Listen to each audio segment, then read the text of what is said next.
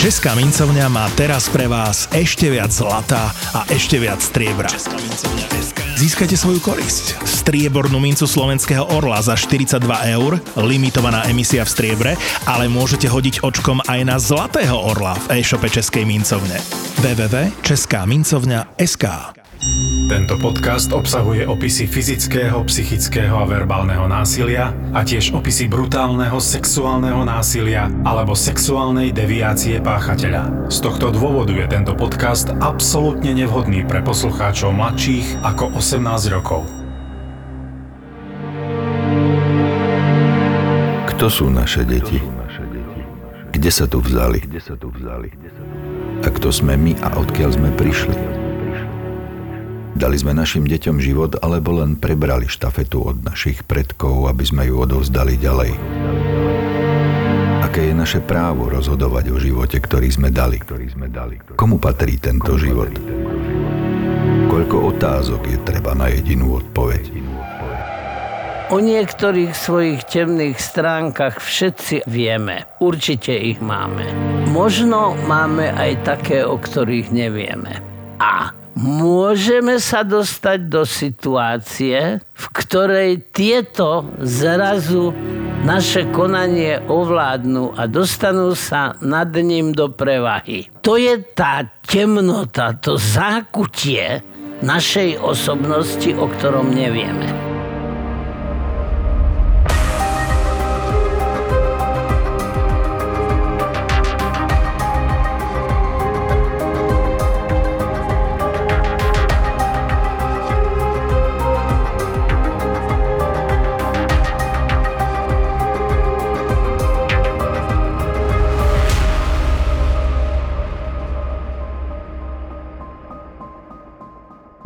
Nad ránom si Jaroslav napustil vaňu. Horúca voda mu, ako vravel, pomáhala premýšľať. Mal o čom. Dlhy jemu a jeho manželke už definitívne prerástli cez hlavu. Východisko nevidel. Nemohol spať a kúpeľ mu dával aspoň trochu pocit úľavy. Jaro miloval svoju manželku a keď vyšiel z vane, len leda bolo sa osušil a šiel za ňou do spálne. Anna ležala na posteli, ale nespala – aj jej v tom bránili dlžoby a ťažké myšlienky. Čo s nami bude? Jaro si sadol na posteľ. Anna sa pozerala do stropu a on sa na ňu placho zadíval. Keď sa k nemu obrátila, potichu, aby ho deti nepočuli, sa jej spýtal Nechcela by si radšej zomrieť? Bola pokojná a vyrovnaná, keď mu odvetila otázkou. Postaral by si sa o deti?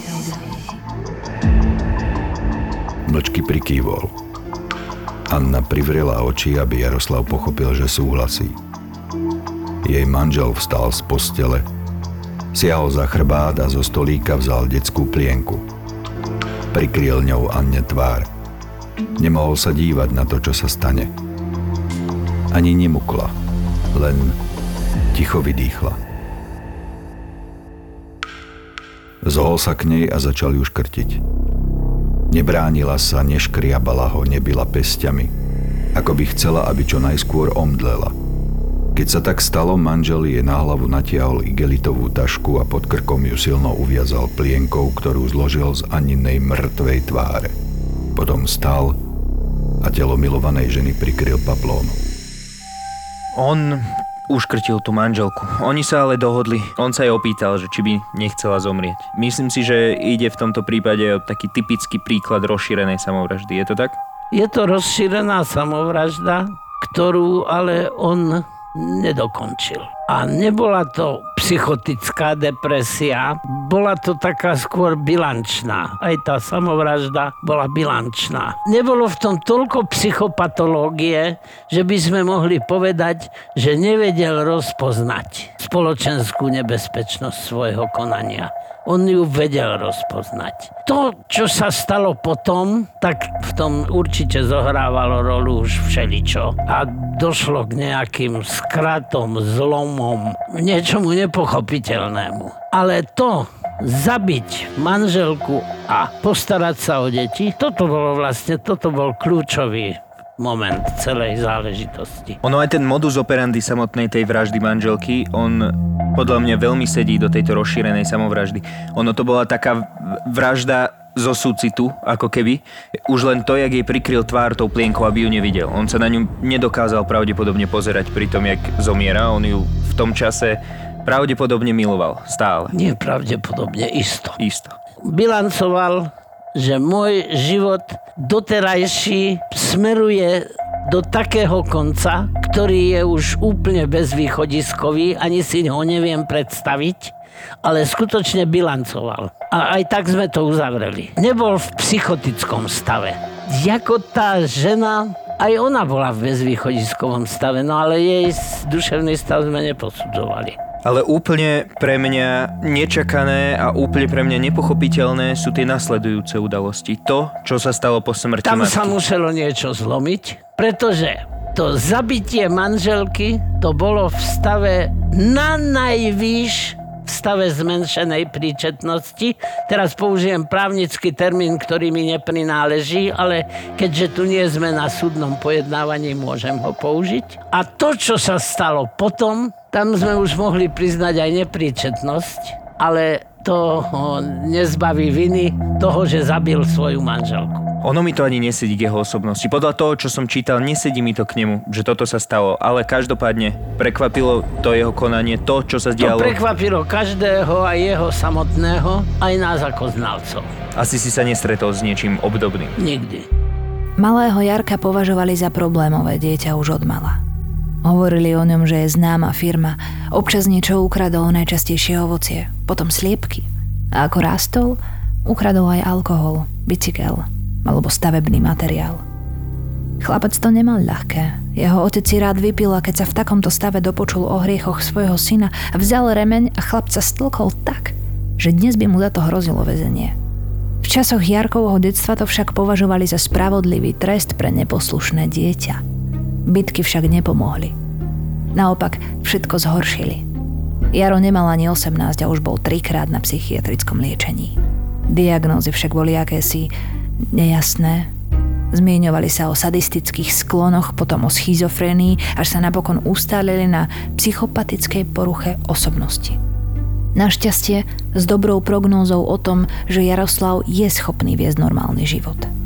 Žiaľ, prognoza sa nenaplnila a čo skoro musel Jaroslav do väzenia. Za krádeže dostal dva roky na tvrdo. Niekedy vtedy počas výkonu trestu sa zaprisahal, že do väzenia sa už nikdy nevráti. Garaj bol ako dieťa problémový. Dokonca ho otec veľmi mlátil za tie problémy, čo on navystrájal a do 18 on bol aj trikrát psychicky liečený. Nepamätáš si náhodou, že prečo? Pre poruchy správania v detstve, v puverte. Tesne po puverte. Takže nešlo nejakú vážnu Nie, nie, nie, nie, diagnózu. nie, nie. Nič, čo by bolo predsvesťou Nie, nie. činov, ktoré Nie, nie, sa nie, dopustil. nie, nie. Garaj teda aj vo vezení bol. Sedel za krádeže. Všelijaké drobné krádeže kradol napríklad sliepky, bicykle a tak ďalej tam po tej dedine. Susedia aj e, ľudia, ktorí ho poznali, o ňom nehovorili ako o niekom... zločinec. Áno, ale nikto o ňom nehovoril ako o agresorovi alebo dokonca ako o sadistovi. Nie. On sa ani ako taký neprejavoval. Základná diagnóza u neho bola porucha osobnosti. To je nesporné. Psychopátia. Psychopatia. Dyssociálna psychopatia. Sociálne maladaptovaný. Nezdržanlivý. Toto ho všetko charakterizuje? Väčšina psychopatov je nezdržanlivých. Páči sa mi nejaká žena, ale som zdržanlivý, viem, že mám svoju manželku a rodinu, tak som taký rozladený a smutný z toho, ale toto už nechám tak. A keď som nezdržanlivý alebo menej zdržanlivý, tak nebudem brať veľmi ohľad na to, že mám manželku, rodinu, sociálne postavenie a tak ďalej a tak ďalej a idem sa vrhnúť do jedného dobrodružstva, ktoré nemá veľmi dobré výhliadky na úspešné završenie. Ten termín psychopatia, lenže to je tiež zavádzajúce, lebo mnohí to je psychopat a to už to je blázon. Nie. Psychopat je človek, ktorý nie je duševne chorý. Psychopatia je odlišnosť povahy, charakteru, osobnostnej skladby od osobnostnej skladby, ktorú považujeme za určitý štandard. každý nejakú odchylku od toho štandardu má, ale e, väčšina tých takzvané normálnych osobností si to aj uvedomuje, vie, že v tomto smere som taký viem, že toto je moja achilová peta. Toto je moje, moja, moja slabá stránka, ktorú, na ktorú si musím dávať pozor. Tu som zraniteľnejší. A psychopat ten práve tú svoju zraniteľnosť a tú svoju achilovú petu považuje za najsilnejšiu stránku svojej osobnosti napríklad. Ale potom existuje niečo, čo pani sociologička pani Somolániová nazvala pozitívnou deviáciou a to sa tiež zaradí medzi psychopatie.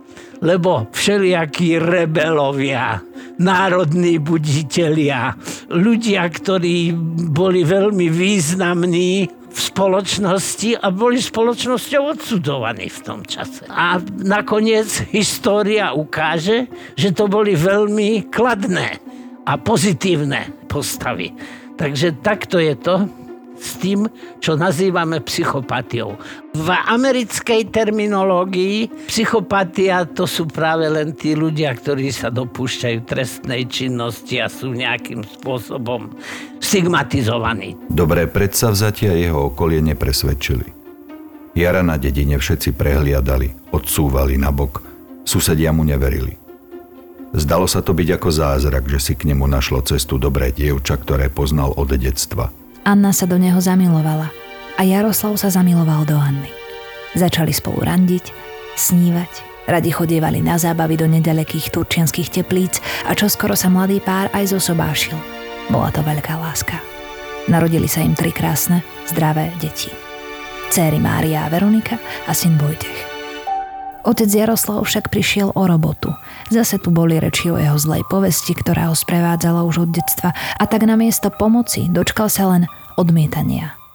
členná rodina začala vážne trpieť a Jaro začal čoraz častejšie chodiť do krčmy, kde mu chlapi prízvukovali, že z lásky sa všetci jeho blízky nenajedia. Tu a tam pomohli Anne, Jaroslavovi a ich deťom príbuzní, najmä tí z Anninej strany, ale tiež toho nemali veľa. Situácia sa začala zhoršovať. Vonku zúrili búrlivé 90. roky, všetko sa zdalo byť možné a tak keď robota nešla k Jarovi, povedal si, že si ju zabezpečí sám. Rozhodol sa, že začne podnikať.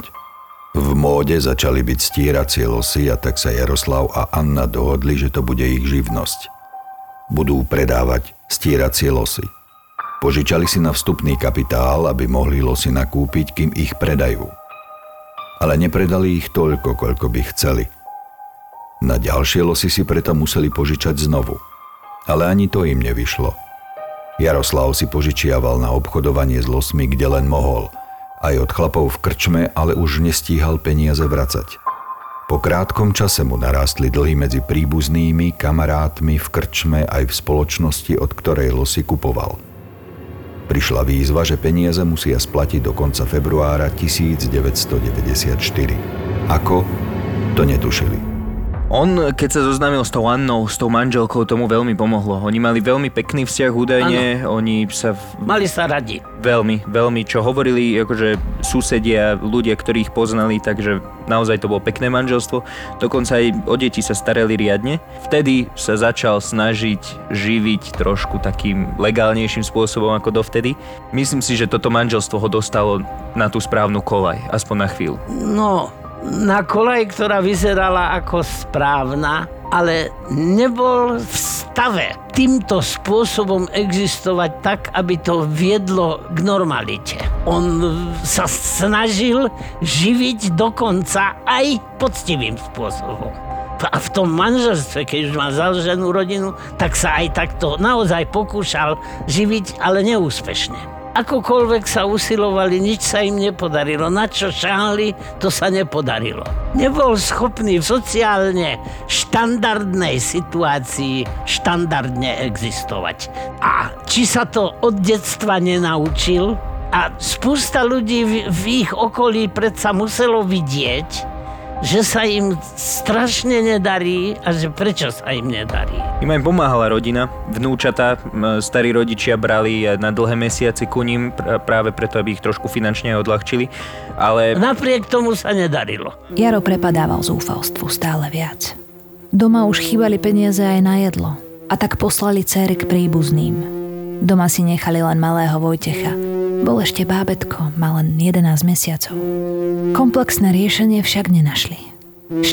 februára 1994 sa obe céry vrátili od babky späť domov, aby rodina spolu oslávila narodeniny céry Veroniky. Oslava sa vydarila, bola aj torta. Sestra Mária nakreslila Veronike obrázok – Šťastné a príjemne uťahané uložili rodičia všetky deti spať. Aj oni sa uložili. Zaspať však nemohli. Ťažoba dlhou a drsnej budúcnosti im to nedovolila. Nad ránom si Jaroslav šiel napustiť Vaňu.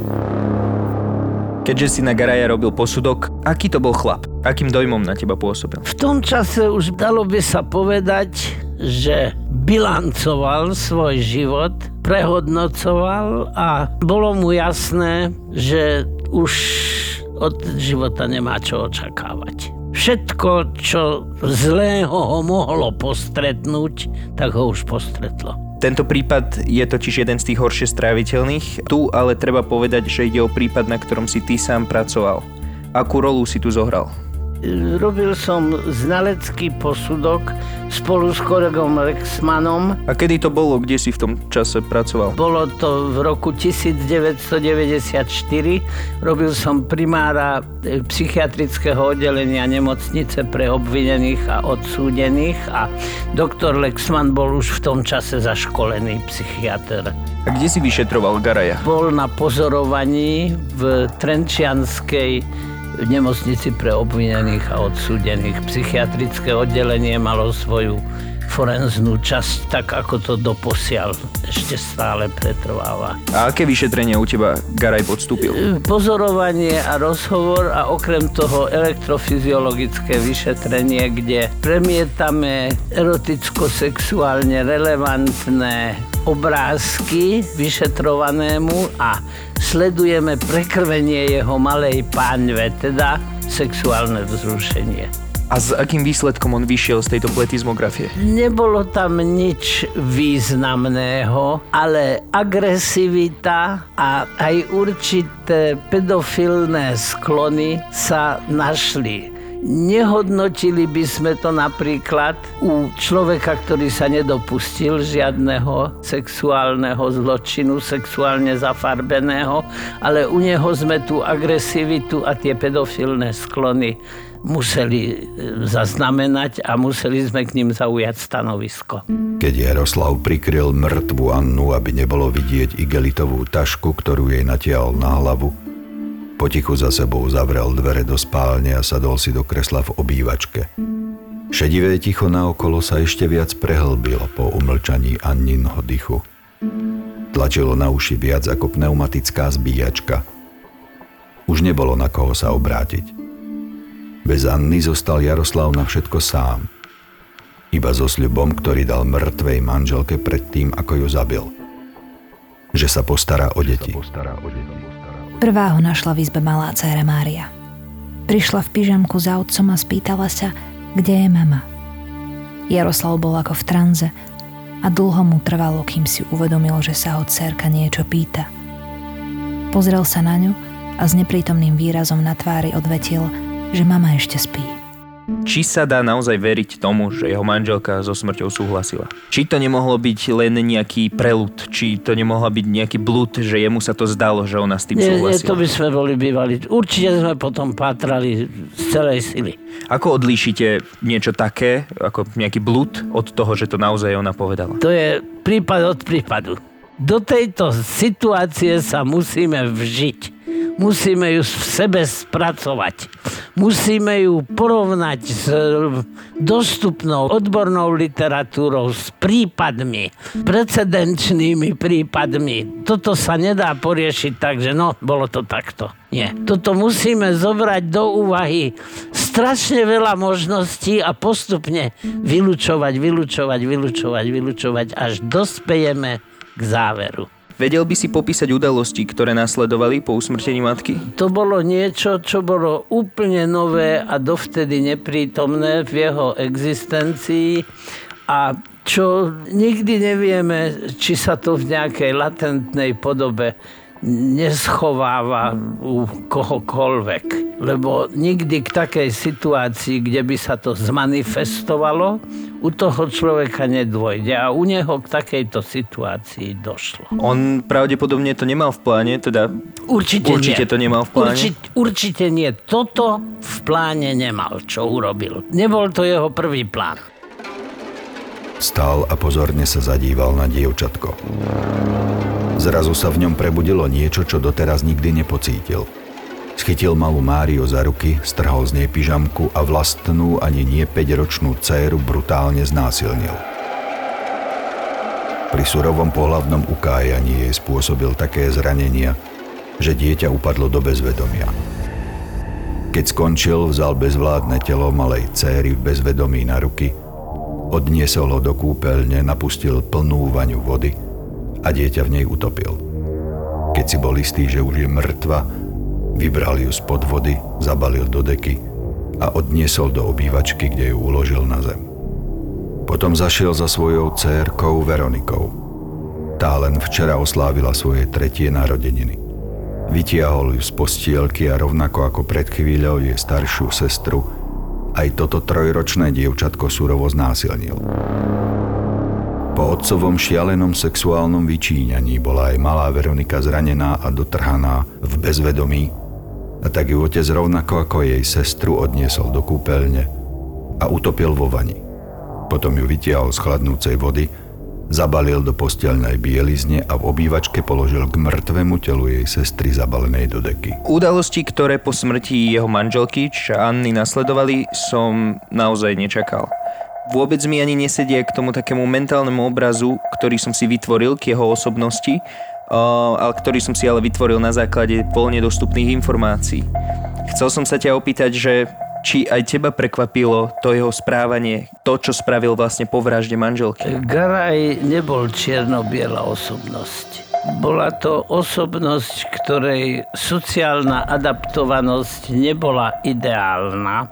Odvíjalo sa to zrejme od určitých genetických dispozícií a od určitého vývoja od detstva po pubertu a do dospelosti, ale niektoré osobnostné rysy a črty neboli e, vyslovene negatívne. Táto vyšponovaná situácia, v ktorej sa ocitol a v ktorej konal tak, ako konal, predsa len predstavovala čosi, čo bolo úplne nové v jeho existencii doterajšej, doteraz nezažité, zažil niečo, čo proste nezvládol. Tamto agresívne významne sexuálne zafarbené správanie bolo niečo, s čím sa nikdy predtým nestretol a objavilo sa to, vynorilo sa to ako niečo v tejto situácii špecifické. On najskôr jednu znásilnil, utopil, potom druhú znásilnil, utopil. Moja otázka ale znie, že prečo? Prečo ich zneužil? Ak by išlo rozšírenú samovraždu, usmrtil by ich rovnako tak ako manželku. Jeho vzrušilo situácia, pri ktorej on sa rozhodol tieto deti zniesť zo sveta. Z tých temnôt jeho osobnosti a jeho psychosexuality sa zrazu vynorilo niečo, čo tam zrejme latentné predtým muselo byť. A toto sa v tejto vyšponovanej, úplne špecifickej situácii zrazu vynorilo a keď už jednu vraždu mal za sebou, tak sa neovládol a miesto toho, aby on ovládol svoje konanie, tak táto skutočnosť ovládla jeho konanie. Teraz budem parafrazovať Nietzscheho. Všetci máme svoje temné stránky. Je dobre, keď o nich vieme. On o nich nevedel.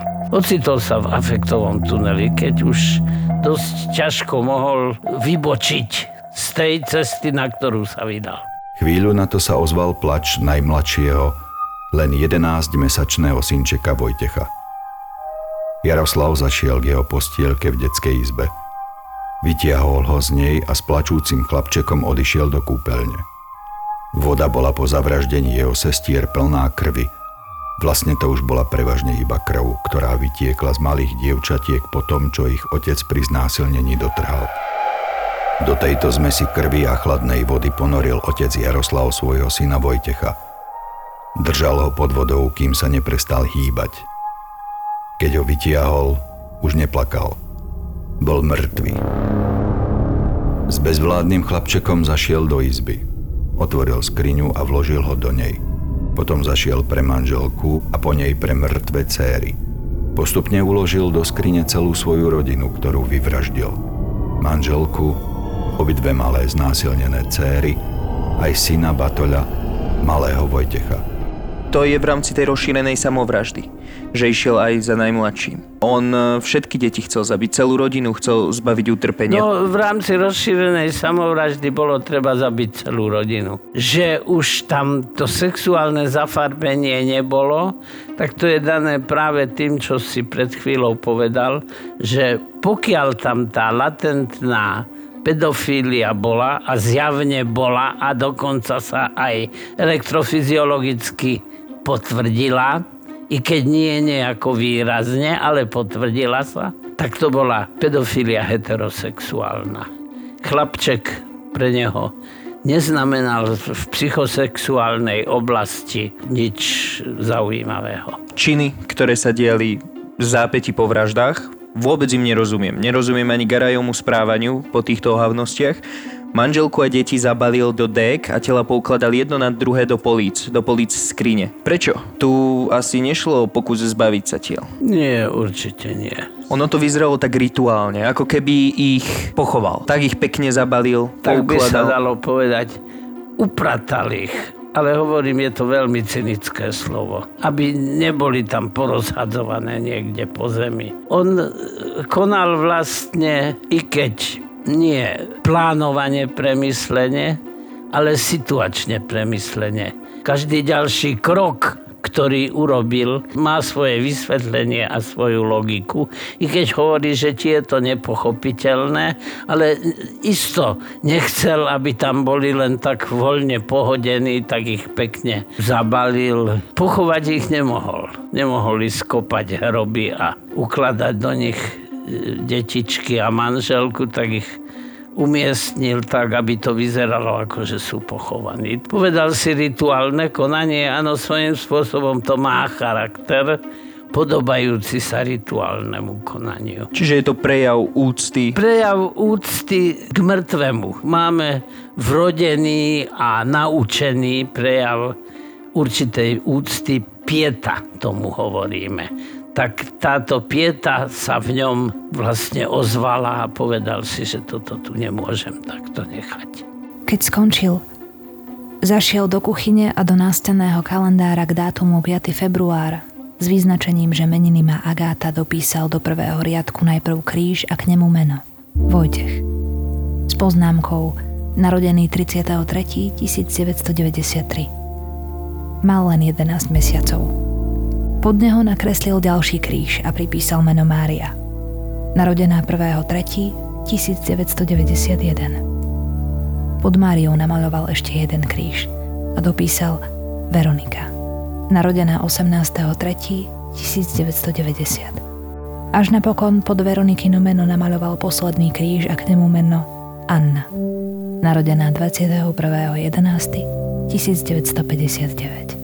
Prečo? Prečo to zaznačil do toho kalendára? O čo tam išlo? Skúsil sa nejako vysporiadať s tým? Bolo to niečo ako sa Mohol, vysporiadať no, pieta? Áno, mohla to byť súčasť pietného obradu? Niečoho, čo sa patrí, čo sa má.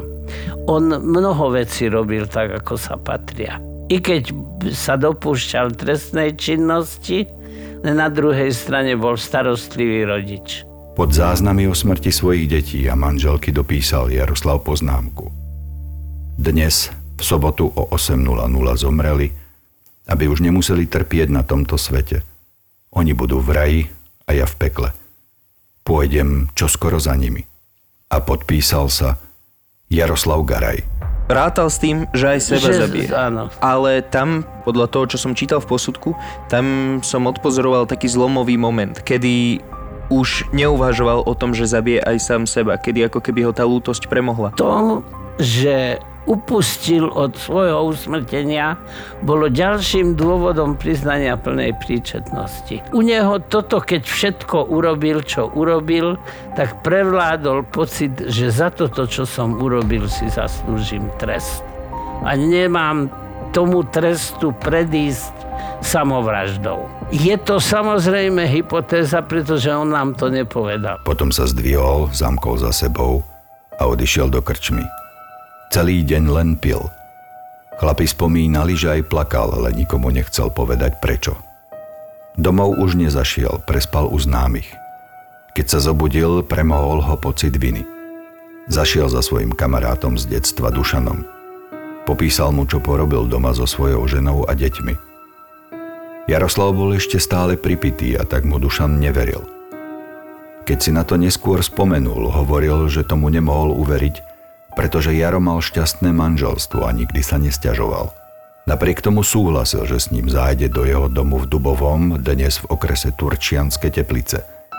Tam uvidel skriňu s telami detí a Jarovej manželky naskladanými ako tovar na policiach nad sebou. On išiel za tým priateľom, za tým Dušanom a on mal tiež deti. A tam vidím ten zlom v tom Garajovom správaní. On aj povedal, že mu pripomínajú jeho vlastné. Dokonca sa to píše v posudku ako taká relevantná vec. Povedal, že mu tie deti pripomínajú jeho vlastné. A potom im dal aj nejaké peniaze údajne, že si majú ísť niečo kúpiť. Bolo vidieť, že má výčitky svedomia. A to bolo v zápätí po týchto vraždách. On v čase, keď sa priznával tomu svojmu kamarátovi a v celom tom ďalšom priebehu očakával, že za toto, čo som urobil, dostanem zaslúžený trest. Neviem, či to bolo úplne ale takto, pretože on si za pomoci tohto Dušana vybavoval zbraň. On ho prosil, že či náhodou mu nevie zohnať pištol, strelivo, tam kontaktovali oni aj nejakého ich známeho vojaka a tak ďalej, takže myslím si, že u ňoho len prevládol ten púd seba záchovy, že on sa chcel zabiť, len nejak k tomu nedošlo, No, ten ale- Dušan ho skôr udal. Pokiaľ púd seba záchovy funguje, tak nie je to hlboká depresia. Mohla to byť depresia na najvyš stredne ťažká. A ide aj napriek tomu o rozšírenú samovraždu? Áno, tá rozšírená samovražda o tej nie je pochybnosť. Ale tá depresia je prevažne reaktívna. O pár hodín na to už bol Jaroslav v rukách polície. Pri prvej výpovedi o dôvode brutálneho vyvraždenia svojich detí a ženy vypovedal, že takto chcel riešiť zadlženosť, do ktorej sa s manželkou dostali. Jeho dlh činil necelých 70 tisíc korún. Dnešných približne 2200 eur. Bolo jasné, že to nespravil pod vplyvom procesuálnej psychózy. Spravil to pod vplyvom depresie, ktorá pri najmenšom nebola čiste endogénna, bola hlavne reaktívna. Tým myslíš teda, že zdrojom jeho depresie bol vonkajšie prostredie, dlhy? Niečo, čo sa dialo. Lebo endogénna depresia to je niečo, čo sa deje v mojom mozgu. Serotonín, endorfíny a proste tieto všelijaké Chemický disbalans. pôsobky. Áno. Nakoniec, ešte na záver tejto debaty treba povedať, že reaktívne depresie častejšie končia samovraždou ako endogénne depresie. Neskôr dodal, že jeho obete sú už v raji a budú vzkriesené a že vie, že jeho čaká peklo. 19. oktobra 1994 bol Jaroslav Garaj pánskobystrickým súdom odsudený na doživotie. V tej 13. komnate Garajovej, takzvanej, a v tom tajnom zákutí toho jeho psyche, čo bola tá jeho deviácia? Bol to nejaký kombinovaný sadizmus s pedofíliou? Jeho sexuálne vzrušenie, o tom všetkom sa môžeme len domnievať, pretože on pri vyšetrení nie, že nespolupracoval. On povedal, že on nebude vôbec nič nám o tom hovoriť, lebo o tom hovoriť nechce. Uvedomuje si, čo urobil, uvedomuje si dosah toho, čo urobil a uvedomuje si, ako sa tým, čo urobil, sprezentoval a aký toto už dosah na celý jeho ďalší život bude mať. A museli sme povedať, že mohol rozpoznať nebezpečnosť svojho konania pre spoločnosť a mohol aj toto svoje konanie ovládať.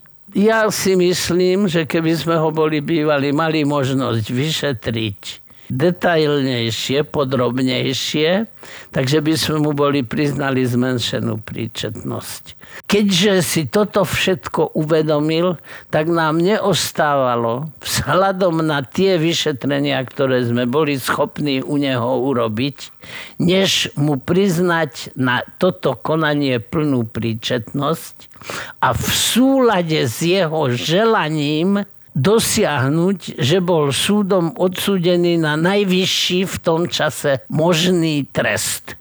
On chcel byť potrestaný trestom smrti, pretože on sám si uvedomoval, a to teda verbalizoval, že to, čo som urobil, si zaslúži jeden jediný trest, a to trest smrti. Takýto trest už v tom čase na území Slovenskej republiky nebol prípustný a zo zákona vypadol tento trest. Ale aj tak si myslím, že ten doživotný trest bol pre neho aj určitým psychoterapeutickým fenoménom. On si ho prežíva ako niečo, čo prežíva zaslúžene a ako trest za svoje konanie ktoré on sám v súčasnosti odsudzuje. A už v tom čase, keď sme ho vyšetrovali, tak toto svoje konanie on sám odsudzoval. Vo vezení sa stal Garaj praktizujúcim katolíkom. Často sa v celé modlí za odpustenie. Toto bol prípad Garaja.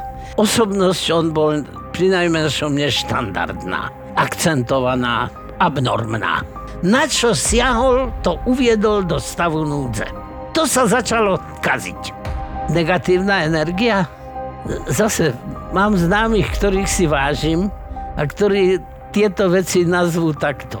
Sú veci medzi nebom a zemou. Aj to, akým spôsobom sa vyvinul už vo vezení, pretože e, žije takým spôsobom života, ako by sa snažil to neodčiniteľné odčiniť. Kto sú naše deti? Kde sa tu vzali? Kto sme my? Odkiaľ sme prišli? Dali sme našim deťom život? Alebo len prebrali štafetu od našich predkov, aby sme ju odovzdali ďalej?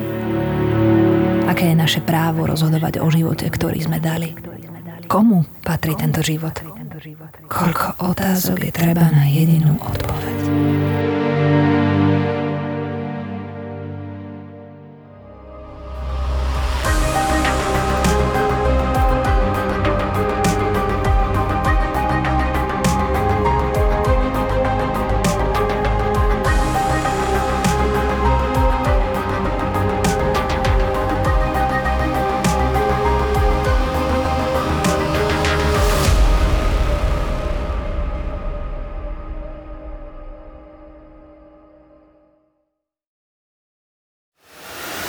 ZAPO predstavuje novinku.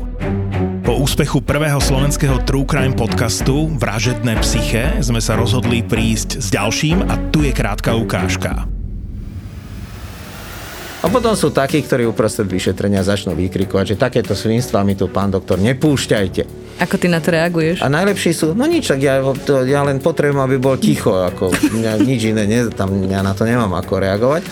Ale najlepšie je to, že keď u neho zadržia nejakú detskú pornografiu, a ja mu púšťam potom z tej detskej pornografie, lebo tak viem, čo s ním tá detská pornografia, o ktorej on tvrdí, že on ju má len preto, aby mal do zbierky, mm-hmm. tak najlepšie na tom je to, že oni pri tej pornografii, ktorú držali, vykrikujú, že aké je to svinstvo. Uh-huh. A popri tom to mali doma v počítačoch. Áno, hej. presne tak. Profil zločinu je podcast Kristiny Kevešovej a je o zákulisí trestnej činnosti, jej vyšetrovania a dokazovania. Takže sa môžete tešiť na exkluzívne rozhovory s kriminalistami, patológmi, súdnymi znalcami. Kristina sa bude rozprávať s bývalými vyšetrovateľmi, prokurátormi, kukláčmi, prostitútkami, drogovými dílermi. To všetko na vás čaká v podcaste Profil zločinu by ZAPO. ZAPO. Подкастова.